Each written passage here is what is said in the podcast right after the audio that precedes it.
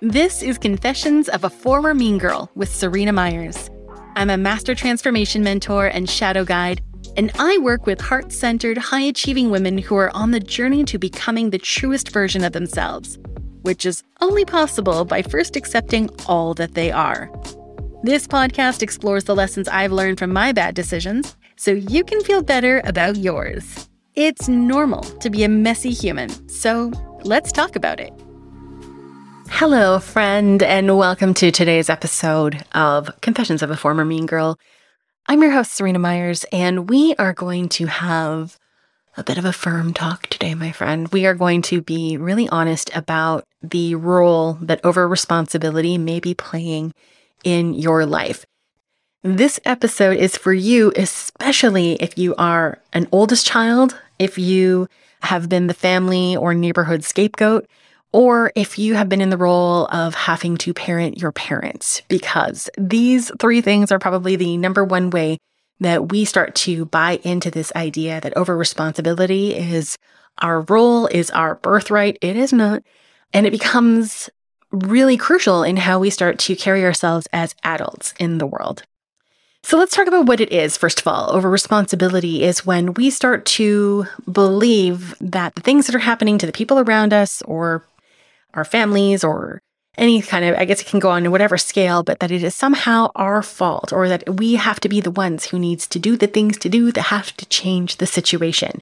When in fact, these are things that we just happen to be witnesses to most of the time. And a lot of the times it is well beyond our control. And so we end up in this like fruitless quest to be able to somehow fix the unfixable that wasn't ours to fix in the first place. It leaves us feeling really frustrated. It keeps us kind of in this unpurposeful chasing of our tail. And we really end up in this place of feeling like these massive failures when the thing that we're failing at was nothing that was within our control in the first place. Control is a theme that comes up a lot on this show. Oftentimes we have a degree of delusion that if everything is our responsibility, that it is only within our control, that we are somehow in charge of how the outcome is going to go. And even when it's going badly, there's still some comfort in that because we believe that if we just do this one thing, that maybe it'll get better. When in reality, like I said, this wasn't our thing to do, our thing to fix. And oftentimes it has nothing to do with us at all. And so our need for control is really getting in the way of reality, of what is even possible. And it's actually quite harmful, to be honest. Now, we're going to see this. People who have this idea of over responsibility will often find themselves in uh, people pleasing dynamics in their relationships, in their families, even with their friends, because there is this degree of like, this is my role. I'm the one who has to do this. If not me, then who? And they kind of get into, they become a little bit meddling, to be honest, because there is just this need for keeping things together, keeping things moving forward, and even things that have nothing to do with them at all. And oftentimes it's at their own personal sacrifice. There also ends up being a lot of this self blame because, like I said, we have this idea that, like, oh, I just need to fix this thing, I just need to do this. When in reality, these are things that are not even within our control. So not only is the self blame there, if only I had XYZ, there's also a little bit of self loathing that comes up because we have failed at whatever this task is, particularly when the task is related to somebody that we really love and we can see them in kind of pain or suffering and we wish that we could somehow make that better. And we blame ourselves for not making it better, even when it was beyond our control in the first place. Also, people with over responsibility issues will catch themselves in relationships with like pretty shitty boundaries and with people who are also not taking responsibility. So now they are scapegoating in the relationships where they're deferring their responsibility, their role, their contribution, particularly when things are going bad. And they get to just hand that over to the person who believes on some fundamental level that everything is their fault. Now, what I'm saying probably sounds really obvious, but the thing is, is that oftentimes when we have this conditioning, it is running so deeply behind the scenes that we aren't really seeing it play out. And I can tell you this from personal experience because last week I had to get checked. Now, one of my best friends is a therapist, and I was sharing with her some concerns that I was having. So I've had a pretty stressful last four or five months. And most recently, my sister who lives with us just had like a really scary diagnosis. And it was kind of that thing of I was like, I just can't hold on to one more thing. Like my heart just can't take it. It's too much. And so I started talking to my friend about this. And initially it was honest, but at the surface about my fears for her, my love for her, and whatever. And then underneath all of that, I said to her, you know, well, do you think that maybe our house caused this? Because my sister seemed to be fine. And then since she moved into our home, she started having these different health complications come up.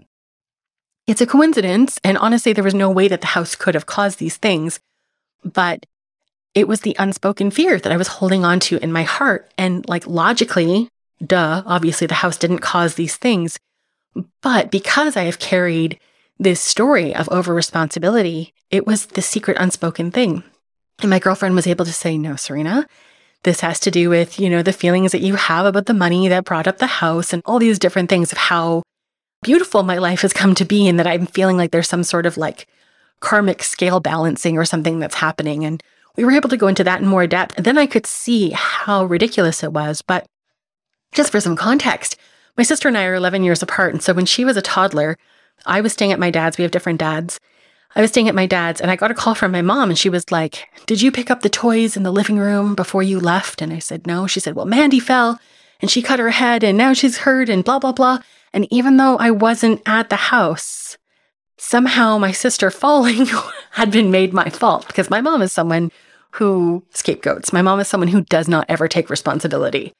And so I had internalized this thing that like Mandy was my responsibility, even beyond things that literally I had no way of controlling or contributing to.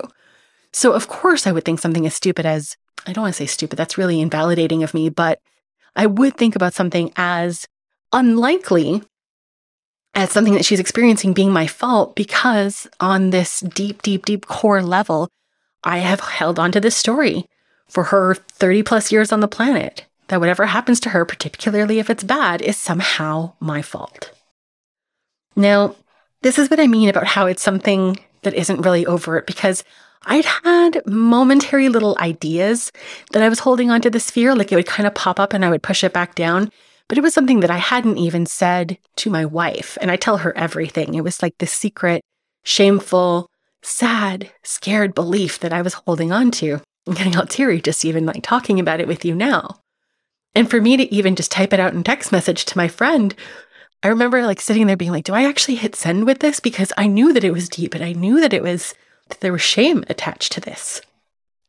And so we have these moments where over responsibility really starts to railroad us, where it becomes part of our identity and also how we spend our thinking, waking time and how we connect and relate to other people so much so that it can actually distract us from our purpose because we don't have the time or energy to dedicate to the things that our soul came in here into this life to be able to experience. We're so busy thinking and worrying about and taking responsibility for everybody else. It can also really hold us back. So I noticed this in my business. Before I started my company, my last job, I worked as a neurofeedback technician and I had the most incredible role of being able to watch people completely transform their lives because this technology balanced and harmonized their brainwave patterns. And most of the clients had incredible success with it, but one of them didn't. And this one client, who was only a couple years older than me, and I really liked her and I really liked her family. And she was someone who struggled with addiction.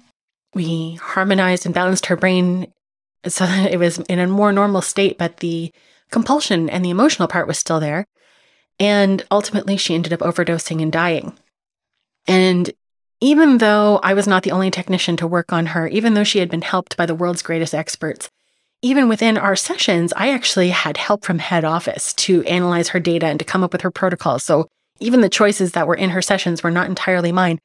I held on to the responsibility of her death so much so that when I started my coaching practice, even though I knew I could help people in their personal lives, I only for years helped them in their businesses because I was too afraid.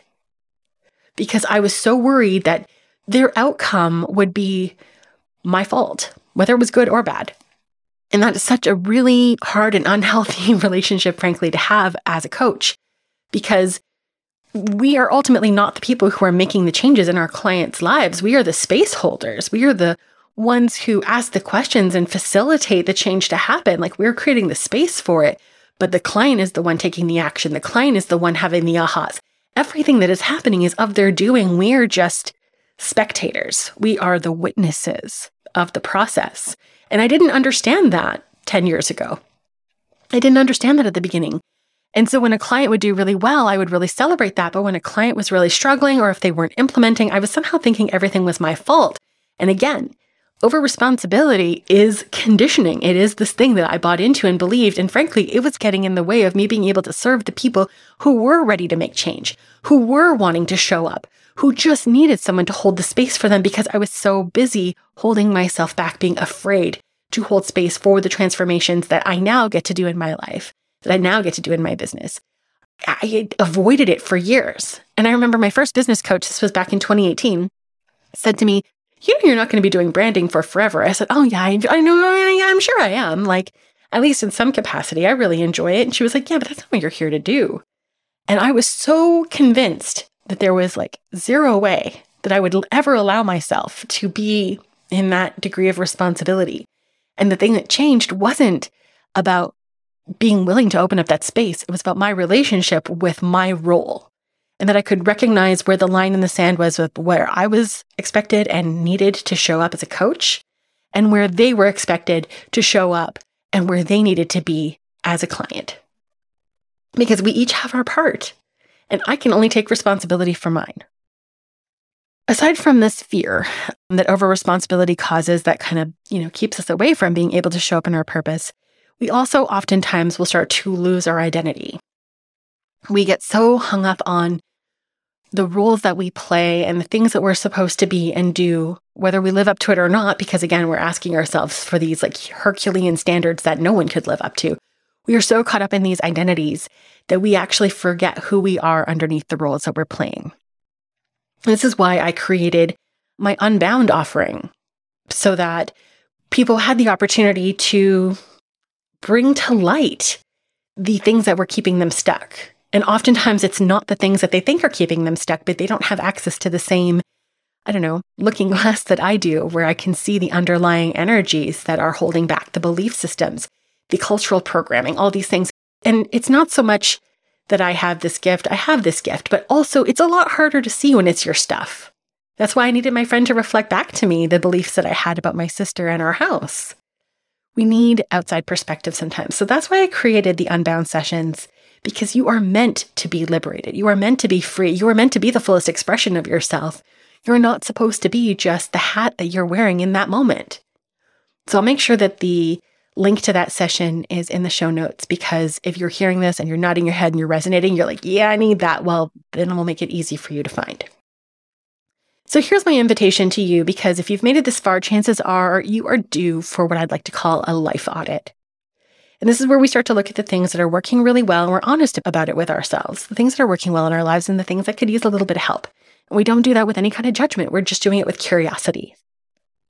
And in particular, the two things I would really love for you to focus on one is like what needs to be let go of to reduce the pressure I'm feeling.